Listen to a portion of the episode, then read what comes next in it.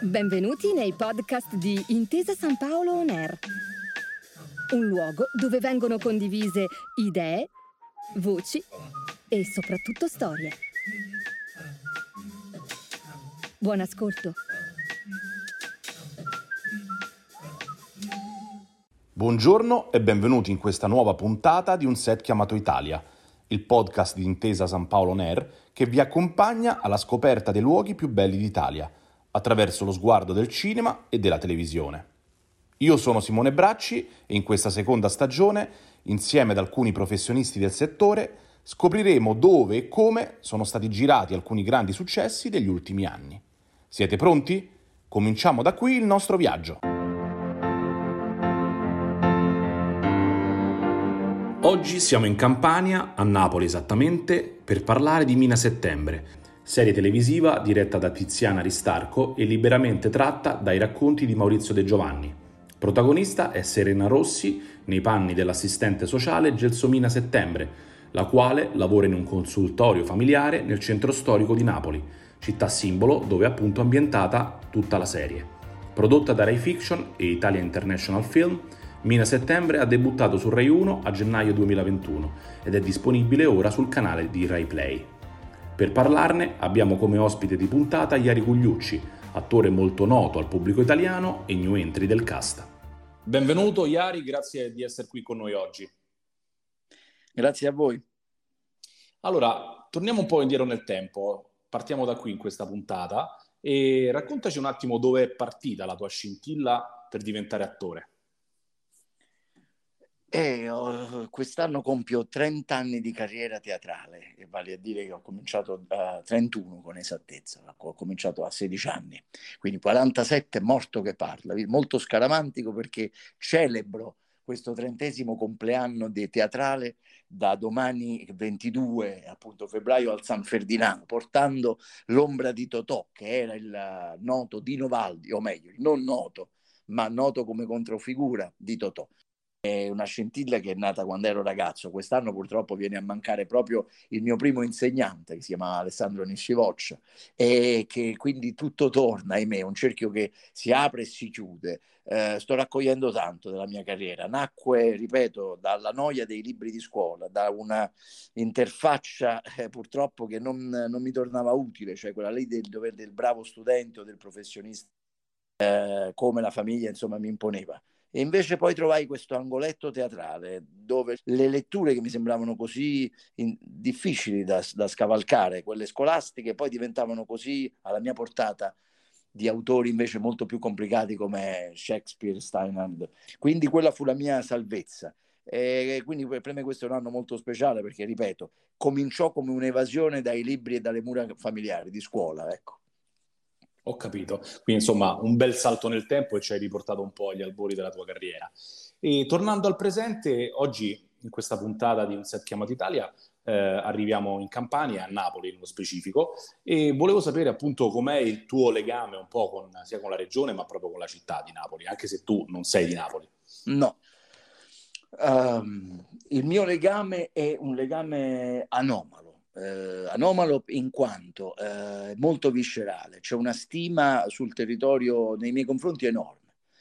Io cerco sempre di, di mitigare quello che dico, quindi sarà per il viso simpatico che ricorda un po' quella tradizione napoletana, simmetrico, eh, come diceva Totò, un Picasso.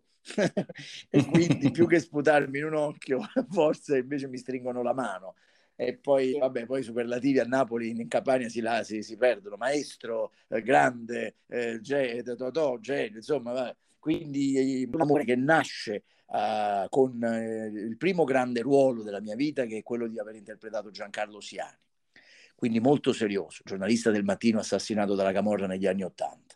Sì. Eh, continua con uh, l'eccidio napoletana con due grandi autori, Lina Wertmüller che mi vede al far Ferdinando e Carolina accanto a, appunto a Sergio Assisi e la Pensione nel, diciamo, nel Lazzaro, dell'assistente del re, Rivelli.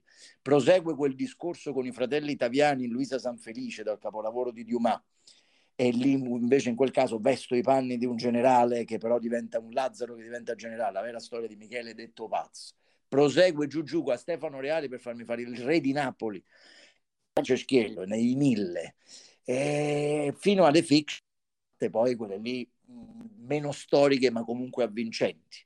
Eh, eh, Don Diana insieme a Preziosi, quindi il territorio eh beh, chiaramente sei molto legato al territorio, certo. Sono molto legato, ma ehm, quello che dico sempre quando mi dicono ma come mai non hai mai lavorato con i registi napoletani? Cioè, ho lavorato con qualche regista napoletano, però per esempio il piacere di aver lavorato con Salemme non l'ho ancora avuto, con eh, eh, Pappi Corsicato, per saltare da una parte all'altra. Con Sorrentino ce l'ha mandati vicino in un film che poi non è mai partito, uno dei suoi primi, che era Ferito a morte, lui lo, me l'ha ricordato quando accompagnai la Berta Müller agli Oscar che ci incontrammo. E, ehm, che posso dirti? Martone, eh, no? tutta la, eh, la, la, genealogia insomma, dei, dei grandi contemporanei certo. napoletani non ho mai lavorato, ho sempre lavorato con registi anche stranieri. Eh, l'ultimo sarà adesso un film fatto tra l'America e il Guatemala eh, del regista di No Man's Land. Quindi paradossalmente sul territorio ci arrivo sempre da solo, mai eh, ingaggiato da, da registi. E sia mai che magari diventerà poi qualcosa che farai nel prossimo futuro. Però a Napoli ci hai girato perché sei stato uno dei personaggi della seconda stagione di Mina Settembre e ti volevo chiedere in questo senso cosa ha significato per te mh, interpretare Luigi Abamondi. Allora, eh, non per eh, ah, come si dice, piaggeria da attore, però io sono molto legato a un attore che è Maurizio De Giovanni, eh, che quando mi ha visto, avendo fatto anche i bastardi di Pizzo Falcone, mi era sfuggito a Napoli, eh, in, un, in, un, premio, le eccellenze campane nel mondo, eravamo premiati io, lui, tanti altri anche in campo e mi disse io ti vedrei bene insomma mie, in tutte le mie cose che scrivo fa piacere. O comunque e, manco a farlo apposta capito Mino Settembre che è anche una, una, diciamo un'altra sua intuizione se vogliamo drammaturgica e, ehm, quindi eh, io me, me, l'ero visto perché io stando spesso all'estero prima della pandemia mi ero perso tanta tv però grazie a, poi allo streaming a Rai Play a tante cose ho avuto il tempo di recuperare. E me era piaciuto tantissimo. Io con Serena Rossi ci avevo già lavorato in appunto Caruso di Stefano Reali e, però poi non ce l'avevamo più visti. Già una canzone per te sai queste sempre rimasti però eh, avevo apprezzato il lavoro che aveva fatto lei con Zeno col quale mi ero anche già confrontato su Mediaset. Quindi è l'Aristarco la regista eh, ti dico c'è stato subito un feeling eh, e anche quello è l'importante, cioè ci sono delle fiction che cambiano i registi ma non cambiano gli interpreti perché sono andate bene, poi i registi fanno qualcosa, qualcos'altro, ma quando eh, trovi una regista con la quale ti trovi con poco tempo sempre a disposizione, perché da che mondo è mondo? Io ho cominciato da un medico in famiglia che era già più di vent'anni fa e molti di più, tra l'altro con il marito di Tiziana Aristarco, Riccardo Doni e, e, la, e, c'è sempre la fretta, non hai mai il tempo di, di, di, pianificare un lavoro come si deve.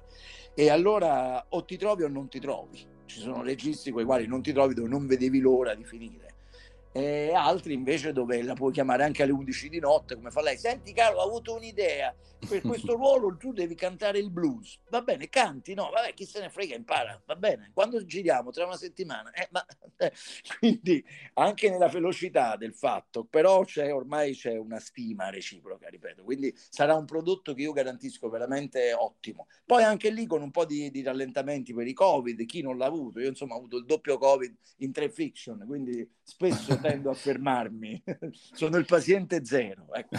Sei quello da cui poi troveranno l'antidoto definitivo. Senti, la nostra rubrica racconta appunto il cinema, la televisione, eh, legandosi inevitabilmente al territorio italiano. Allora ti volevo chiedere, mentre avete girato, volevo sapere se avevi avuto modo di dirci la tua, hai modo di dirci la tua sul contributo che la città ha dato, ha regalato rispetto a, alla storia e quindi anche alle riprese anni fa, eh, vivendo a Roma, camminando per le vie del centro, ed era, c'era la festa del cinema all'epoca, non era ancora direttore Monda, e mh, mm, parlando con Veltroni, altro esperto del cinema, ricordavamo come uno dà per scontato determinati luoghi dove ci passa ogni giorno e dove magari, tolta per esempio, ne dico una su tutte, la Fontana di Trevi, resa famoso da Anita Ekberg, i baretti a Via Monti dove lo turco e Peppino De Filippo e, ehm, e, Antonio Totò nella banda degli onesti consumano la famosa il caffè in quella anche nella tipografia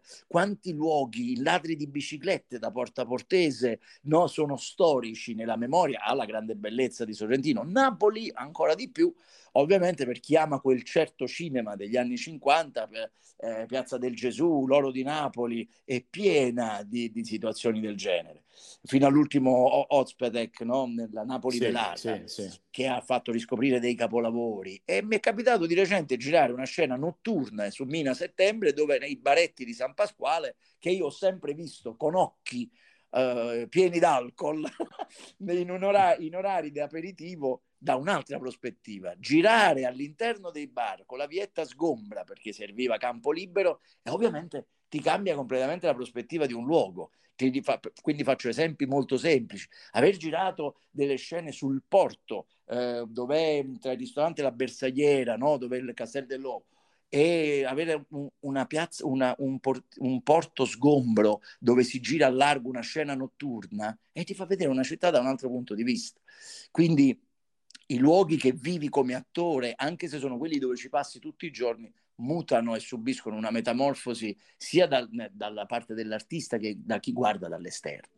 Questo senza, senza, senza dubbio. E per chi ama questo lavoro, passare accanto ad una pietra, ad un'insegna, a un bar, a un piccolo capitello o una pietra miliare, e sapere che lì si è appoggiato da, come diceva in Borodalco, Richard Barton diceva, Fantastico. Eh, capito, a Totò eh, a me fa ancora effetto sapere che lì eh, certo. magari due, due minuti se, se, eh, se, è mangiato il panino, se fumato la sigaretta Mastroianni o, o Anna Magnani insomma. Beh, mh, ci hai portato all'interno della città con le sue luoghi caratteristici, luoghi simbolo, ma anche dei posti meno conosciuti no? ai grandi eh, occhi del turista e quindi eh, siamo entrati un po' all'interno della città come se, fosse, come se fosse un navigatore che però racconta dietro una storia e la storia che si è portata dietro chiaramente eh, la cinematografia attraverso eh, lo sguardo su Napoli. Allora ti chiedo, allargando un po' il, l'orizzonte e parlando proprio della campagna in sé come regione, se ci sono altri posti caratteristici dove hai girato, dove ti piacerebbe lavorare e qualcosa che ti è rimasto particolarmente nel cuore. Um, io parlo sempre del teatro. Il teatro a me ha salvato, salva l- la coscienza de- de- delle persone in questo momento perché non la prendo molto alla larga dalla tua domanda, ma c'è una grande noia, c'è una, ehm, un ipertrofismo dell'io, io lo chiamo, cioè il, il linguaggio usa e getti, tutti questi so- su questi social, sì, che stiamo sì. sempre su un telefonino e non guardiamo che è di fronte il, po- il wifi che ci serve. Allora, eh, nella tournée teatrale io ho conosciuto, ho riscoperto un'Italia fatta di paesi e paesini a cui non manca il loro teatro regionale, cittadino, provinciale, quella che era un'Italia d'oro degli, dei vecchi tempi. Si conoscono delle cose, ci sono delle montagne dove hanno ambientato dei film Sergio Leone, oltre a farli in Spagna, li fanno anche all'interno del Cilento. C'è il Cilento, c'è la costiera amalfitana conosciuta pochissimo, se non per quei due o tre Ravello Amalfi Positano, ma all'interno ehm, e anche zone insomma nell'Inter napoletano meravigliose. Eh, Santa Maria Capovetere dove c'è l'arena, insomma, eh, poi la mia Salerno, perché comunque sono da Salerno, io ci ho girato due film inglesi, figure da Salerno, quindi e, no, scoprendo dal mare che cos'è la città.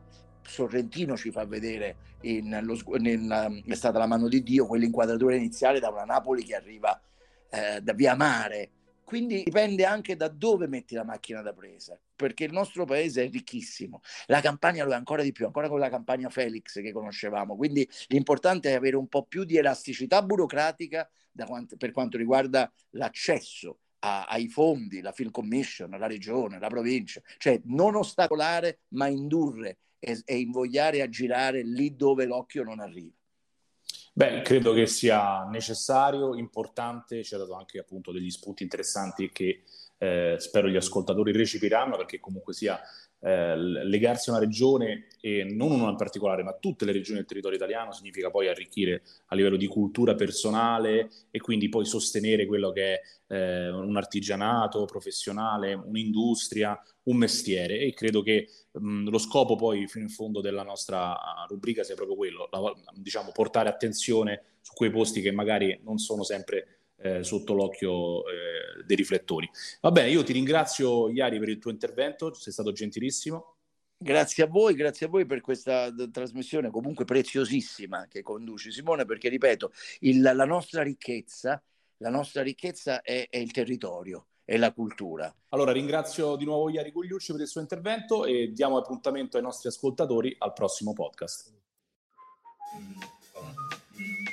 Grazie per aver ascoltato i podcast di Intesa San Paolo On Air. Al prossimo episodio.